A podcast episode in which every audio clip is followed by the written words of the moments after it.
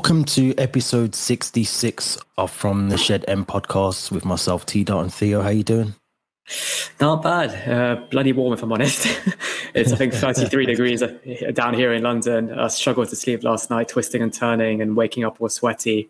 So I'm looking forward to an ice cold drink um, later on this afternoon. Um, how are you doing? Yeah, not bad. I was in London yesterday, and um, I don't know. I don't know how you cope on them tubes because I was on the. I was on things like the Victoria line or something. It was just busy and there's literally nowhere. To, there's nowhere down there whatsoever. I don't know how you guys do it. So credit to anyone who lives in London.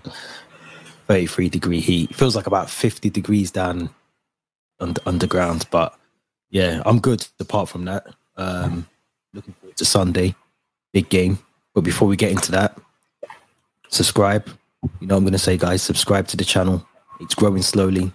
Um, I've even added a little reminder in the corner. So if you haven't subscribed, there's a reminder for the next however long we're on this stream for. Subscribe to the channel and also the, the social accounts as well on the left side or right side, whichever way it shows on your screen. But yeah, you can see the socials down at the bottom as well. And also Spotify. Don't forget to click the notification on there as well so you won't miss another podcast episode. But let's go all the way back to last Saturday.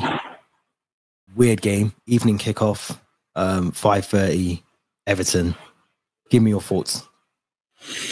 Yeah, I mean, let's start with the positives because three points at Goodison Park is always positive. Uh, like I mentioned in the last episode, we hadn't had a victory there since April 2017 when Antonio Conte was in his first season. So it was, it's been a long time coming now. And it's always a tough away day for, for Chelsea when we, we play at Goodison Park. So no matter the scoreline, no matter the who scored the winner, where it, how it came about, three points at Goodison Park is always positive especially now that we've got that fixture out of the way. Because um, that fixture, you're always dreading it, especially if it comes around November, December time. There'll be injuries. It'll be a tricky away day. So I'm pleased in that aspect. I still think it was a very lackluster performance, almost like how we stopped the season last last season. Um, a lot of those very average performances from players that I really expected to to stand out, the likes of Mason Mount, the likes of Kai Havertz. I think Azpi was a bit. He didn't really. He looked like a bit a bit a bit lackluster as well. Chilwell as well. I think on WhatsApp you, he still doesn't look 100% fit. We we said that that's going to take some time, possibly another four or five months. Um, more positive, actually, the all the new signings I thought I thought were superb. I thought Raheem Sterling looked really dynamic. He looked really um, lively every time he had the ball. He looked to dribble a player. He looked to create something, which is what we need. Um, same thing with Koulibaly. Very positive performance from him. A lot of blocks. Um, really, really positive. And uh, a new signing who came off the bench, Cucurella, I thought was fantastic. He looked really dynamic. All of his passes were forwards. He looked to drive the ball up the pitch. He I rarely lost the ball as well. So I think he's definitely going to start on Sunday ahead of Chilwell, if I'm honest.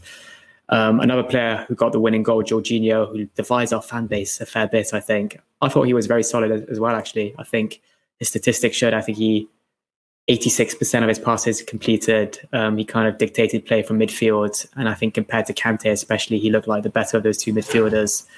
So I think it was quite a positive performance from him. And he stopped with a little hop, skip, and jump for the penalties now. He just slotted it in right in the corner. So I think even had Pickford died the, the right way, which he did actually in the Euro final against Jorginho, then I don't think he would have stopped that one. So that's another positive. But um, but no, three points first game of the season that's always a good start. It was a difficult game. I felt that we went into it with the expectation we were going to win, and I think rightfully so because obviously we, we are the better team. We're better than Everton. That's just a given. But it's, a, it's been a tough ground, like you said. 2017. It's a long time to go without a win at a ground. It's always been the bogey grounds that know, it's a difficult. I think it's always difficult to to go into a season and a season opener against a team that you've not really had the best of joys at their ground. So I think to go there get three points is definitely a positive. But there were some. Tell it was the first game of the season, hmm. hundred percent. They were just like you just mentioned some of the plays you, you spoke about. You know, just didn't seem like a team that just didn't see where the goal was going to come from. Yeah, and barred barred the penalty uh, maybe Sterling offside goal, the Sterling chance, which was blocked by Mykolenko. Uh, blocked it now, but yeah, yeah, yeah, it was. And um, you know, those were the kind of key chances. I don't really remember any other ones. Um, I think Kai Havertz might have had a, a decent header um, that was off target, but it's early days. You know, I agree with you. I think you know uh, Cucurella coming on was uh, brilliant. You know, I thought he done exactly his passing accuracy was brilliant. Mm. Like you said, he his his thought was to go forward as opposed to go back or sideways, which um, there was a couple of times when Raheem Sterling and Kai Havertz as well both made brilliant runs, you know, into a pocket of space and not to single out Jorginho because it wasn't just him, but I'll, I'll say Jorginho because that's the one that's stuck in my head at the moment. But he was almost looking for a sideways pass, you know, looking for another pass that was going somewhere else. And I think we've got to get into that mindset now. We've got a player that wants to run into space, run off the last defender, mm-hmm. work work the channels, and, and that's Raheem Sterling. He does that. He's done it for City for, for many, many years. Um, my worry is I don't want to see Raheem Sterling turn into a different player based on the way that we play. Rather him, we've signed him because of how he's played for Manchester City. I'd assume, or one of the reasons. So we've got to use that to our strengths, in my opinion. But um, I wanted to ask you about the the, the penalty because it was a Stonewall penalty. Like you just mentioned mm-hmm. as well that he didn't do the hop and the skip. And Jorginho has defend, uh, divided the, the fan base, but I mean, he still has brilliant things that he brings to the team. You know, he still can take penalties. That's his first thing. You know, he's our penalty taker. But just in terms of his gameplay as well, what did you think of his overall performance and obviously the penalty as well? Did you agree that it was a pen? 100% a pen. I think it was, was it Doucouré, I think, who yeah. um, gave away the pen. I mean, just uh, with the kind of stride Chilwell was on, any kind of contact from the back, he would have gone down. And I think it was a, a tug on his shoulder, a little clip from the back. And I don't think even Doucouré had much to, to, complain about. So That was definitely a penalty. Um, the technique of the penalty, uh, a lot more reassuring to see the little hop, skip, and jump. Often when it goes the right way, it fools the keeper. But when it doesn't, it's just an easy catch for the keeper. We saw it a few times last season. I think it was against um, it was against West Ham, wasn't it? Where it just did a fool Fabianski at all.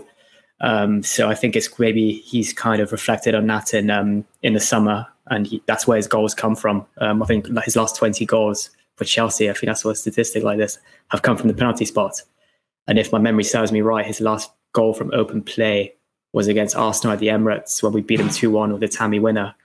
So um, it's been a long time and a lot of penalties in the meantime. Um, and his overall performance, like I said, I think he he was the standout midfielder ahead of Kante, which is quite surprising usually because Kante is often very dominant, always intercepting the ball, always winning the ball, often kind of driving forwards. But Jorginho seemed a bit more, a bit more calm on the ball, a bit more less kind of hectic or less kind of wanting to rush things, which Kante seemed to do at times, and then often lose it straight after or give the ball away. I think Kante's passing on last Saturday was very, very poor. He, he often gave the ball away, which he rarely does. So no, it was a really reassuring Jorginho performance. I still think there's maybe we'll get another season out of him, max, or maybe two seasons. But um, if he can carry on at that level, then uh, I'm more than happy to, to have him as a starter for us. I mean, there's one there's one big thing. and I agree with everything you just said, mm. but there's one big thing that does worry me about Kante and Jorginho is they're both in their final years of their contracts, I think. So you do kind of wonder if we're going to lose one, which I think we will. There's, as far as I'm aware, there's been no talk of renewals. You know, there's been renewals with Mendy, um, Mason Mount. I think is another player that's been um, spoken about in terms of a new contract, but there's nothing about Jorginho, nothing about Kante, and you just think Jorginho potentially be the one that we might lose. I think he's been the one that was linked, I think, to coming which Italian club might be Juventus or Juventus. I think, I think it was, Juventus. So you know, you, you think more likely it'd be him that goes. But one of the questions I wanted to ask you, um, sort of away from that, was during the Everton game. I think one of the first subs was um, Reece James went to left wing back, and Ruben Loftus Cheek went to right wing back and Cucurella was still on the bench. And at the game, I mean, we were all trying to work out. I think at first, I think Reece James thought he was coming off, but he wasn't. He, he went mm. to, to, the left side, and I, I was trying to work out why you would leave a play that you've kind of forced through the deal. You, uh, we you know, rushed it through on a Friday, trained with the team, took him to the game.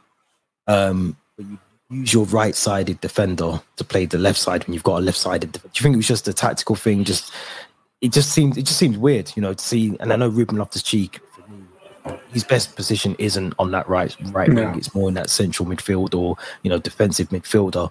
I just feel, and even Raheem Sterling's come out. I think he had a press conference yesterday and said that he prefers to play on the left wing or on, on the wings, but Tuchel's playing him down the middle. do you feel that Thomas Tuchel sometimes does get that tactically wrong in terms of um, playing certain players out of their positions or at their unnatural position? Yeah, I mean, obviously, we'll never know what was said in the dressing room at halftime. Maybe it was, like you said, tactically to target one of the Everton players who was a bit fatigued, and maybe Loftus Cheek could come at him with pace on that on that um, on that right hand side. Um, and same with Sterling. I think Sky Sports showed the lineup with Sterling down the middle, Havertz on the le- on one of the wings, and then they actually ended up switching, or vice versa. So I think it's purely tactically, but I do agree with you. I think players like Sterling have their natural positions. Same with Loftus Cheek. Same with Reece James and especially when we've we've we've signed Cucurella on the Friday and he's travelled to the squad, you'd bring him in bring him in earlier maybe to to play on that left hand side. But um, but I think maybe it was tactically.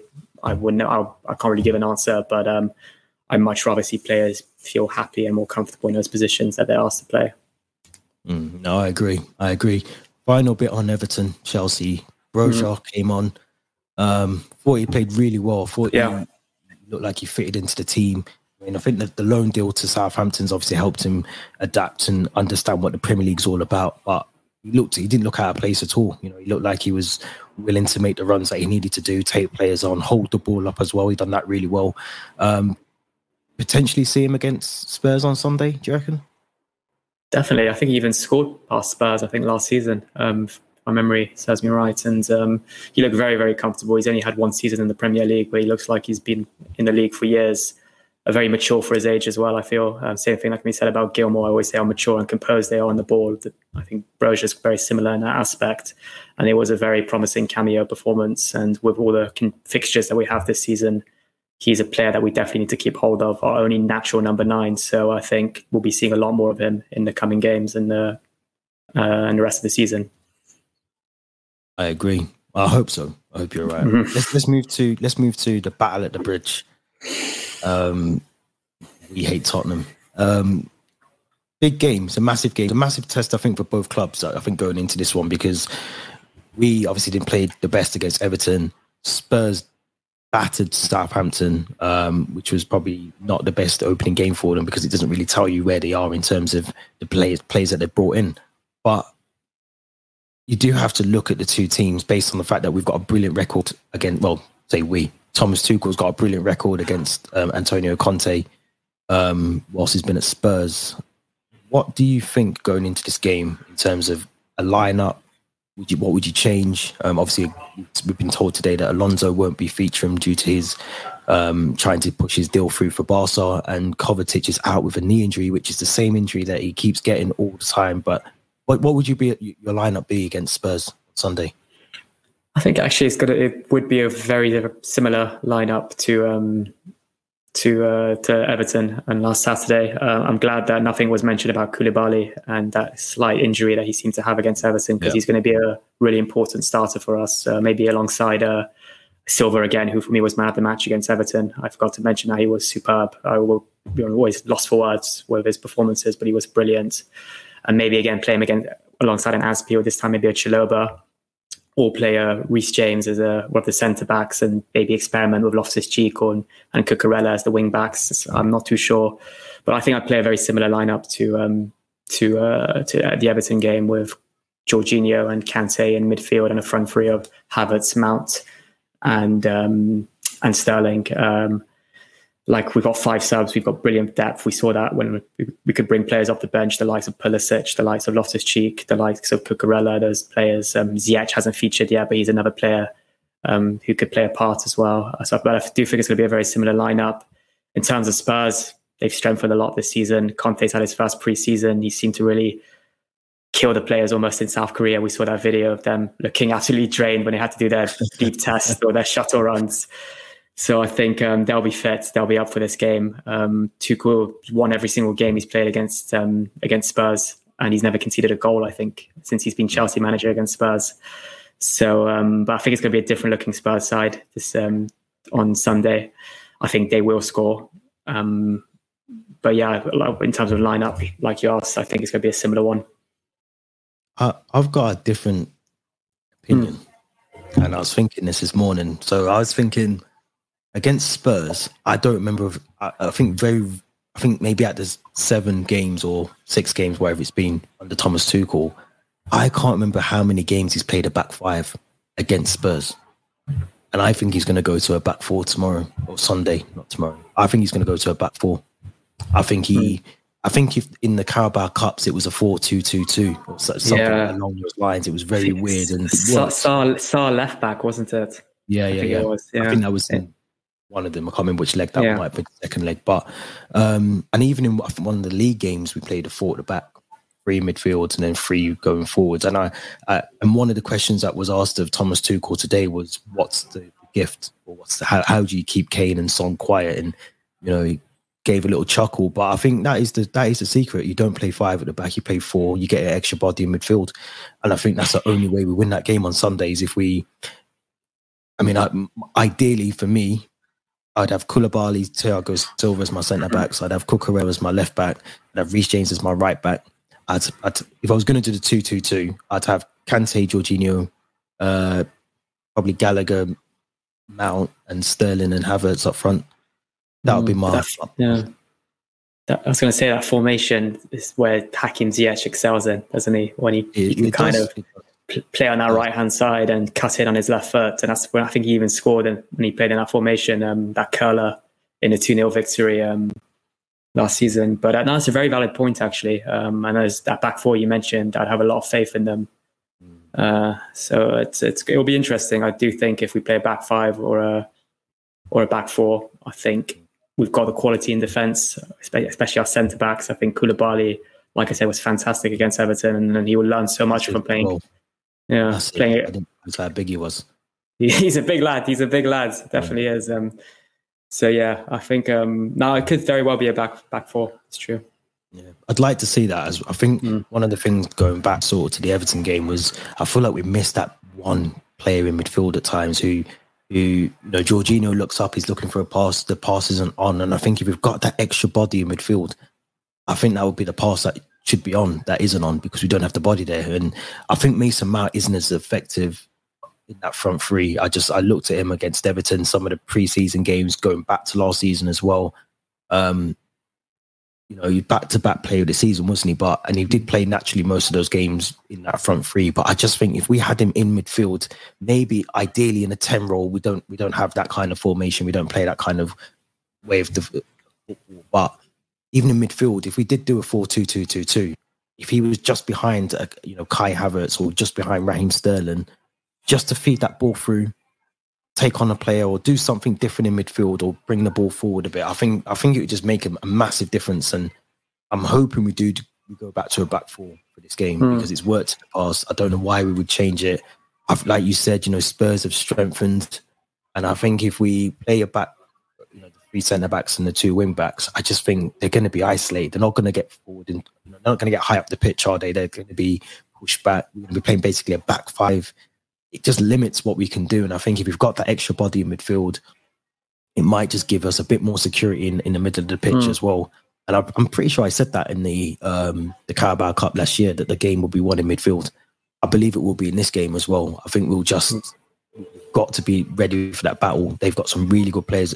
I think they're dark horses, not to win the league, but I think they can push Liverpool and City. Unfortunately, all the way to the very end. I think they can. I think mm. they Conte's a winner, and we, we know that from our Chelsea days with him. But they've improved the squad massively, and we've got to be ready for them on Sunday. Um, it's, it's going to be tough. It's going to be a really tough game, but um, we need to work on our corners there.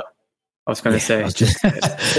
oh, we did. We didn't. We didn't speak about that in the, when we were talking about Everton. But I think I lost track of yeah, how many 16, corners we had.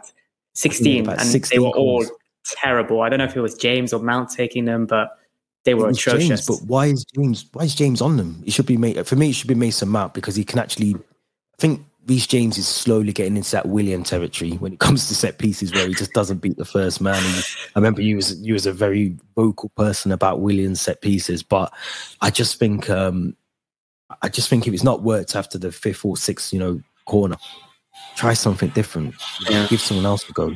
Maybe do a short corner, do something different because it's not working. And um, yeah, I just think it's just we've got we've got to change something. I was going to ask you about Mendy, who, um, even in the Everton game, there was a moment where I think it was Thiago Silva, I think it was Demarai Gray. Yes, yeah, yeah, yeah. Onto the ball, and you can see Thiago Silva almost saying to Mendy, "Look, I'm 37, nearly 38.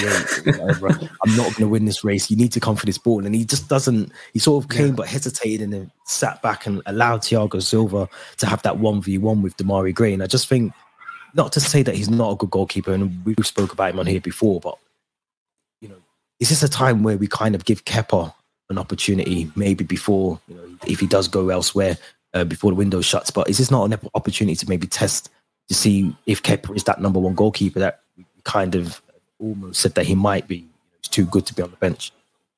Yeah, about Mendy, I'd pick that up too. There was that moment where um, like, I don't know if it was a miscommunication with Silva or a bit of a didn't have enough confidence to come out, and I think Silva ended up putting a really good block in, which took it for a corner. And there was another about. Mendy moment, yeah, where he kind of tried to catch it, flapped at it, and in the end he pulled off a brilliant save after for, from Doucouré. Really good save, but um, but he's still, yeah, another player. I think I'd put him in that Havertz and Pulisic bracket that really needs to step up this season. He really does need to step up. We saw at the start of last year when he was pulling some big saves, um, even at I think away to Brentford when he was man of the match, and I lost track of how many saves he did. But second half of the season, I think his form really, really dipped. It really did dip, and there is chances I think this year where we will, we will need a second choice keeper, whether that be a midweek fixture, a League Cup fixture, a Champions League group stage fixture, quite far out abroad maybe and that's when you'll need uh, your your second choice keeper. And if he does step up and prove that he's he's got that ability, which Kepa does now, then I think there's no harm in starting him in these big games like Spurs at home, like City away, or those type of fixtures because we're going to need a keeper that's got that confidence that wants to prove to the the manager that he can play every week. And also wants to be first choice for his country at the World Cup, which both keepers currently want to be. And I know Mendy's probably guaranteed first choice. Kepa's still not sure if he's going to get onto that plane to Qatar. So I still think there's a lot of twists and turns in this transfer window too. And I think Kepa's going to be that one that maybe goes to a Lazio or a Napoli or one of those teams because I think they've lost both their keepers.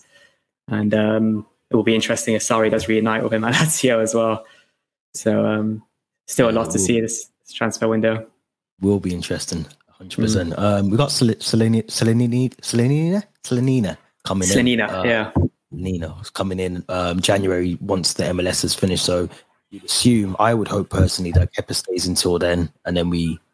But like you've always said, you know, that's after the World Cup, which kind of defeats the object. But you know, I'd, lo- I'd love him to stay. I think he'd get enough game time, whether that's in the Cup or the Champions League before the World Cup. But you know, it's down to the player's preference and, and does he want to be playing second fiddle to Mendy? But um, let's talk about transfers, seeing as we're on the sort of topic of that. Timo Werner, big player leaving. Um, didn't really work for him at Chelsea, which is unfortunate. And um, I did sort of mention it on one of the YouTube videos. But what's your thoughts on Timo Werner leaving uh, on a permanent as well, which is quite surprising that we don't really do those kind of deals. It's normally a loan deal for a player like Timo Werner.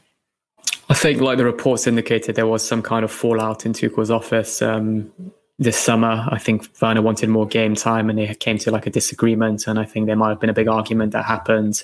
And I think despite both being Germans, they didn't see eye to eye most of the time.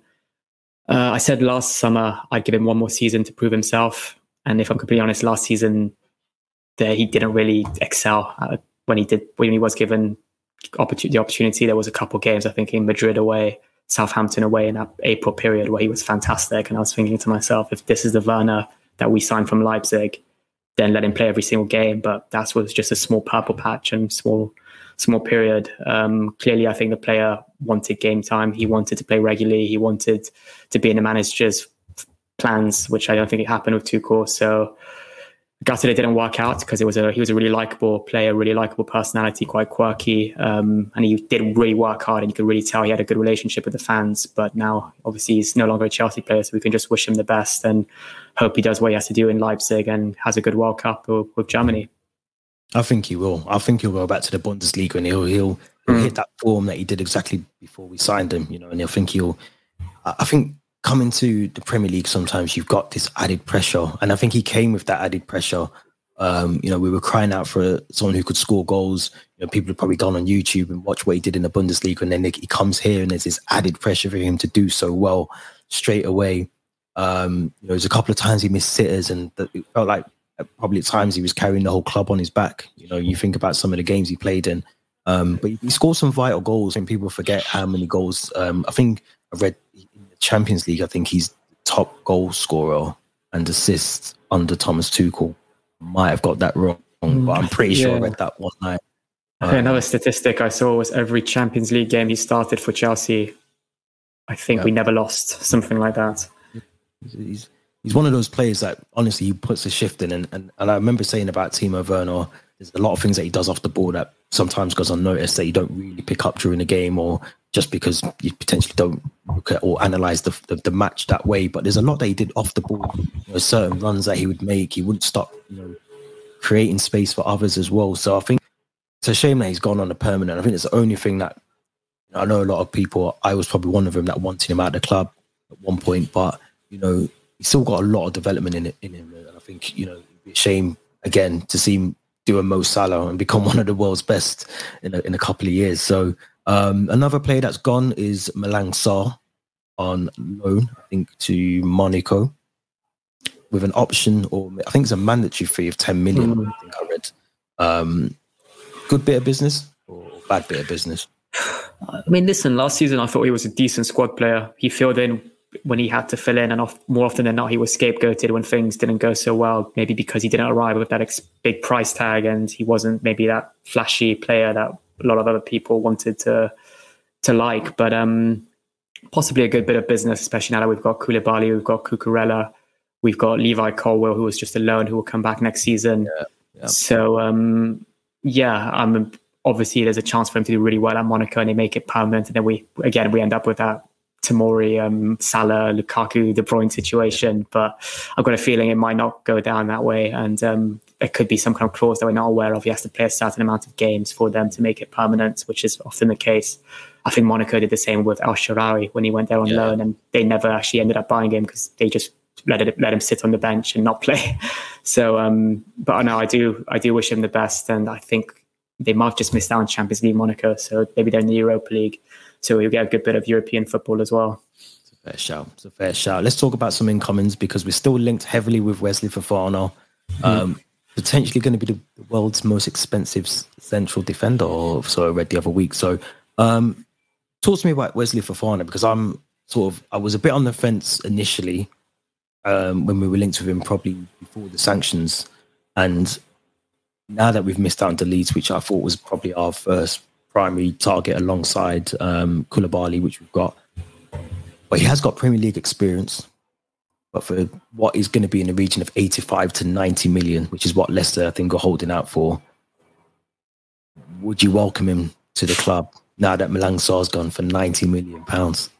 Mm. I mean, like you keep saying, it's it's these clubs know that we're desperate for players and centre backs, so they can afford to ask for that price. And Leicester are a selling club. They sold Mahrez for big money. They sold Maguire for 80 million. They're drink looking water. to off Drinkwater as well. I forgot about him. Uh, Tielemans is another one they're trying to offload. I think with a year left on his contract. So I wouldn't be surprised if they get the 85 or 90 million. Um, obviously, you don't want to be that player that has that kind of label of being the most expensive centre back in the world because with that comes the pressure of performing. And we saw Mag- exactly we saw the Harry Maguire that often it doesn't work out and that pressure gets to your head. But um, I do think he's a good player. I think he's only had one full season in the Premier League because I think last year or the year before he suffered a really bad injury that kept him out for a very long period. So that being said, it's a lot of money for a player that's had one good season, and the same can be said about Cucurella. He, he was only with Brighton for one year and 63 million. Where you look at Timo Werner, who was the Bundesliga is one of the Bundesliga's top goal scorers, and we got him, I think, for 45, was it? Yeah, yeah.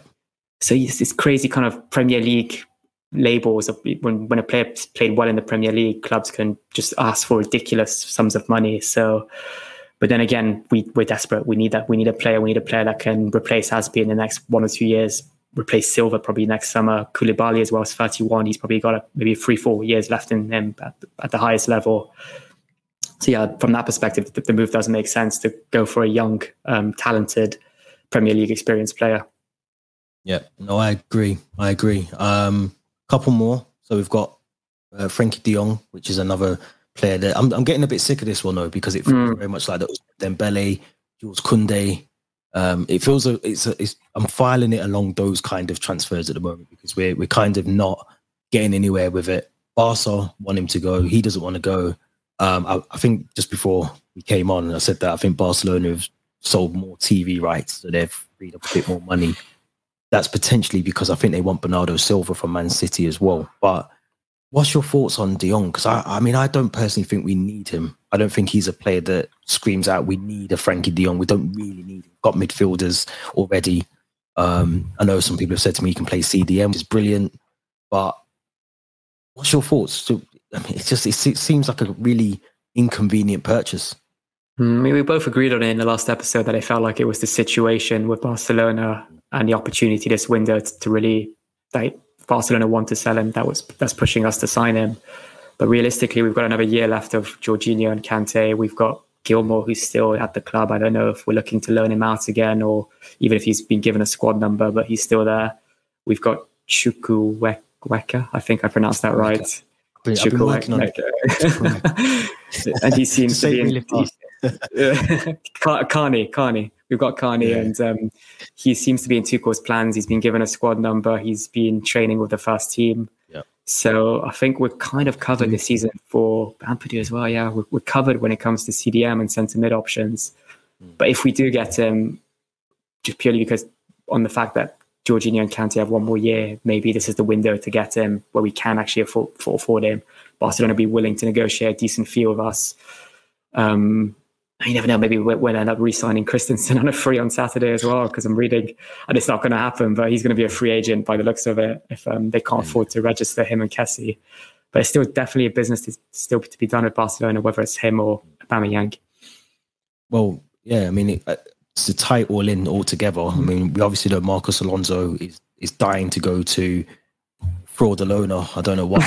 but, um, you know, he's dying to get there. I think Tuchel said today that he's definitely not going to be in the squad for Sunday. He's still trying to work out the the, the final parts of how they're going to pay for him to basically play or how they're going to register him. But um, to link that all together, because obviously we've just been talking about Frenkie de Jong, Patrick Aubameyang as well. Could he be part of that deal to potentially get Marcos Alonso, you know, over the line? With I think it, from what I read, I'm sure it's 10 million for Marcos Alonso, but maybe if we add in maybe a Patrick Aubameyang for that as well, um, I don't know how it would work, but in terms of Patrick Aubameyang, Thomas Tuchel clearly from his press conference today is still a massive fan.